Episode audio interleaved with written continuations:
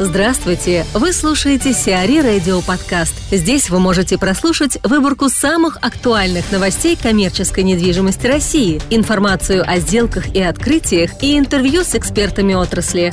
Чтобы прослушать полные выпуски программ, загрузите приложение си ар и Radio в Apple Store или на Google Play. форт Group купила Вавилоны. Исполнительный и наблюдательный советы Immofinanz сегодня одобрили продажу своего розничного портфеля в Москве российской форт Group. Договор купли-продажи был подписан сегодня, а к концу декабря две тысячи семнадцатого года ожидается закрытие сделки. Цена покупки включает финансовые обязательства в размере шестьсот семьдесят пять миллионов евро. Цена покупки чистых активов составляет примерно двести двадцать шесть миллионов евро. Михаил Рогожин, управляющий директор отдела по работе с торговыми площадями компании си би ар и, рассуждает о покупке ленты сибирской сети супермаркетов Holiday. Это лента хороший оператор, такой сильный, большой, могучий, и одним махом получает себе хорошую долю рынка. Да, она там еще как-то причешет этот э, доставшийся ей, достающийся ей кусочек, да, но то, что ей не надо заходить там по одному, по два магазина открывать, а сразу определенную часть как бы пирога получить и просто его спокойно переваривать, параллельно то развиваясь, можно. Это, конечно, здорово. Мы тоже приветствуем это, потому что наличие сильного оператора в регионе позволяет увеличивать возможность потенциальных операторов в новых объектах, даже не, может быть, не в самых главных городах этих областных центрах, да, но и в городах поменьше. Потому что все-таки Новосибирск, там Барнаул, Кемерово, да, это понятно, это здорово. Но помимо них есть еще куча городов более мелких, где реально конкуренция не так высока, и куда федеральный оператор без хорошего тыла уже в области присутствующего вряд ли сможет легко зайти. Что касается ну, самих городов, тоже, наверное, здорово, потому что у жителей всегда будет возможность выбора. Holiday Classic, он все-таки был, ну, сильная сеть, да, но все-таки не самая такая сильная, лидирующая на рынке, на мой взгляд. А, опять же, лента посильнее, поопытнее в плане гораздо большего региона присутствия. Конкуренция усиливается, да, но конкуренция никому не мешала еще, да, более того, она продолжает усиливаться, потому что и Метро как бы смотрит, и Ашан смотрит на эти регионы пристально, поэтому, ну, будет продолжаться эта конкуренция, здорово. А что нужно сделать, каким быть региональному, там, какому-то местному игроку, чтобы заинтересовать федеральную сеть? На мой взгляд, это просто должно сеть обладать достаточным количеством внятных, да, существующих точек, и точки должны быть существовать, ну, скажем так, не самых плохих, наверное, местах и не самых слабеньких. В этом плане Holiday полностью соответствует этому описанию. Причем в свое время Holiday купил Кору, если вы помните. Это кемеровская сеть, которая сама вошла в Новосибирск. Более того, у нас был объект Роял парк в Новосибирске. Там был первый их, который купила Кора, именно гипермаркет ей принадлежит. То есть, соответственно, Holiday тоже там в собственности э, находится, не в, в аренде. А вот. И тем самым, как бы, Holiday рос, рос, рос, да, и в какой-то момент решил, что, вот, наверное, выгодно продать. А Линца реально получает себе хорошую стартовую площадку для дальнейшего развития и оперирования в будущем. Это здорово. Можно приветствовать. Насыщенность объектами, да, определенная насыщенность объектов есть, поэтому сказать, что в этих там центрах, да, сибирских, там, Новосиб, Барнаул, Кемерово, сейчас появятся новые объекты прямо в большом количестве, наверное, нет. Поэтому это скорее такое экстенсивное будет развитие, да. Но при этом, опять же говорю, это касается только областных центров. Все остальные города области, да, они значительно меньше развиты. И тут, как раз, мне кажется, хорошей э, возможностью у той же ленты добавить, что называется, полями своих мощностей. Как известно, любой бизнес делается в перспективе на продажу.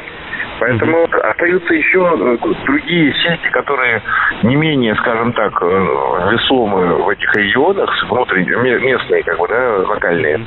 Даже, например, Марира, да, она в Барнауле и в окрестных областях очень сильно представлена и достаточно неплохо себя чувствует, да, вот, может быть, когда-нибудь Бестонеракшн захочет продаться, ну, окей, будет хорошо, пока, как бы, он развивается активно и строит, более того, он Галактику открылся сам недавно в торговом, в Барнауле, торговый центр большой, он, по-моему, сто тысячник вообще на улице строителей, вот, и там, это единственный, кстати, в Барнауле объект, куда вошел Антитекс своими форматами, и это, в принципе, здорово. И в Новосибирске есть Мегас, например, да, с своими там форматами и Мегас, и Горожанка, и еще какие-то там у него. Поэтому, в принципе, это тема, наверное, живая. Вопрос лишь только в том, кто на каком этапе захочет рассматривать такую возможность. Вот тут сложно предсказать. Пока как бы они дальше двигаются своим ходом. Ожидаете ли выхода каких-то местных игроков на федеральный уровень? На трансблатной они уже вышли. Uh-huh. Да, то есть вот что, та же Марира не только в Алтайском крае присутствует, а и это как бы ничего страшного. Насколько они дальше захотят пойти, ну, сложно сказать. Наверное, это в высшей степени непросто все-таки. Uh-huh. Да, там, но при этом как бы сохранить присутствие влияния в своем регионе или регионах, да, точно им по силам, мне кажется. Потому что к ним потребитель привык, он это знает, и как бы любой новой сети все равно придется их принимать во внимание как сильных конкурентов. Скажем так. Просто как новым федералам не зайти. Все равно Нет, нужно ну, будет покупать скорее. Ну почему? Просто, понимаете, чем дело? Зайти одним магазином, да, логистика. Поэтому mm-hmm. надо, сеть, если заходит, либо она должна заходить из соседнего, прямо из соседней области, из соседнего региона, да, mm-hmm. чтобы хоть просто чуть-чуть удлиняешь, может быть, это работает. Ну, я не логист, мне сложно это сказать. А вот так просто сейчас нет такого в этих вот городах и регионах такого дикого бума новых объектов, где можно было там заходить и сразу взять два, три, пять, там, шесть объектов. Нет mm-hmm. такого. В том же Новосибирске это там пройдено еще много лет назад. Поэтому сейчас, да, там есть какие заявлены, есть там давно ожидаемые объекты. Но сказать, что это прям вал такой, не, не сказать. Потому что, в принципе, это наполненность города, да, обеспеченность очень неплохая уже торговыми площадями. Mm-hmm. Вот. Да, именно с точки зрения самих гипермаркетов там эта цифра значительно меньше, но ну, все равно это конкуренция есть, и ее глупо не занимать во внимание. Она есть. Элеонора Богданова, региональный директор департамента складской и индустриальной недвижимости Colliers International, рассказывает о стремлении девелоперов и ритейлеров в регионы. Какое влияние, на ваш взгляд, оказывает вообще развитие торговых сетей на девелоперов складской недвижимости сегодня? Да, огромнейшее влияние, как и оказывало предыдущие годы, так и продолжает оказывать. До сих пор мы видим, что пятьдесят, а то и более процентов всего спроса по всей России в московском регионе и, и, и вообще там, и всей России – это торговые сети. Угу. Что бы ни случилось, они рвут вперед, кто-то умирает, кто-то расширяется, но тем не менее все равно ритейл диктует свои законы. Что изменилось, так это то, наверное, что региональный запрос ритейла измельчал не в формате объема площадки и mm-hmm. размера площадки, а в формате количества жителей города. То есть если раньше закрывали потребности в крупнейших регионах и в столицах этих регионов, это Урал, это Сибирь, это Поволжье, то сейчас уже мы видим, что ритейлеры и онлайн-ритейлеры, и офлайн-ритейлеры обращают свое внимание и открывают свои эр цэ и магазины, соответственно, в разной последовательности в городах с меньшим количеством uh-huh. населения. То есть там, например, второй линейки, третий и так далее. Uh-huh. Предвосхитили второй вопрос, готовы ли делать третий в регионах? Весьма готовы.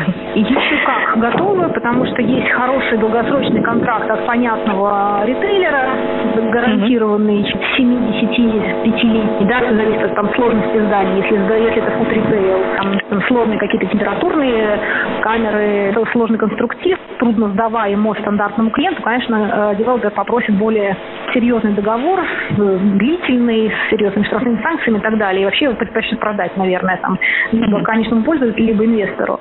То если это стандартный сухой склад, то абсолютно даже спокойно, скажем так, при среднем чеке от там, десять тысяч квадратных метров плюс, спокойно можно уже с сетевыми девелоперами, с девелоперами федерального масштаба разговаривать, они будут всерьез рассматривать такую опцию. Все ли регионы в приоритете или есть какие-то локации, куда они не пойдут, ни при каких условиях? Мы сейчас видим такую экзотику уже запросов от ритейлеров, в основном продуктовиков, да, там очень активно сейчас и экстатика, mm-hmm. никто не скрывает, и магнит, и так далее, что некоторые города, сотрудники моего департамента узнают впервые, да, когда получают запрос. Mm-hmm. Долго смотрим на карту и их ищем.